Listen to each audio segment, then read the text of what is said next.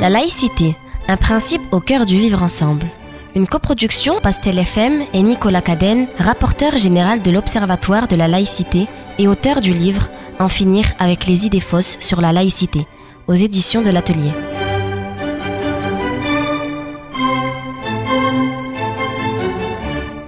Article quarante-cinq. En raison de sa liberté de religion garantie par la laïcité, un parent peut refuser que son enfant fasse un des vaccins obligatoires. Faux, si la sanction pénale spécifique au refus de vaccination a été supprimée, des poursuites sont toujours possibles. En effet, parce que ne pas faire vacciner son enfant le met en danger et peut mettre en danger les autres, le fait de compromettre la santé de son enfant ou celui d'avoir contaminé d'autres enfants par des maladies qui auraient pu être évitées par la vaccination pourront toujours faire l'objet de poursuites pénales. Pastel F M quatre-vingt-dix-neuf virgule quatre, la diversité qui vous rapproche.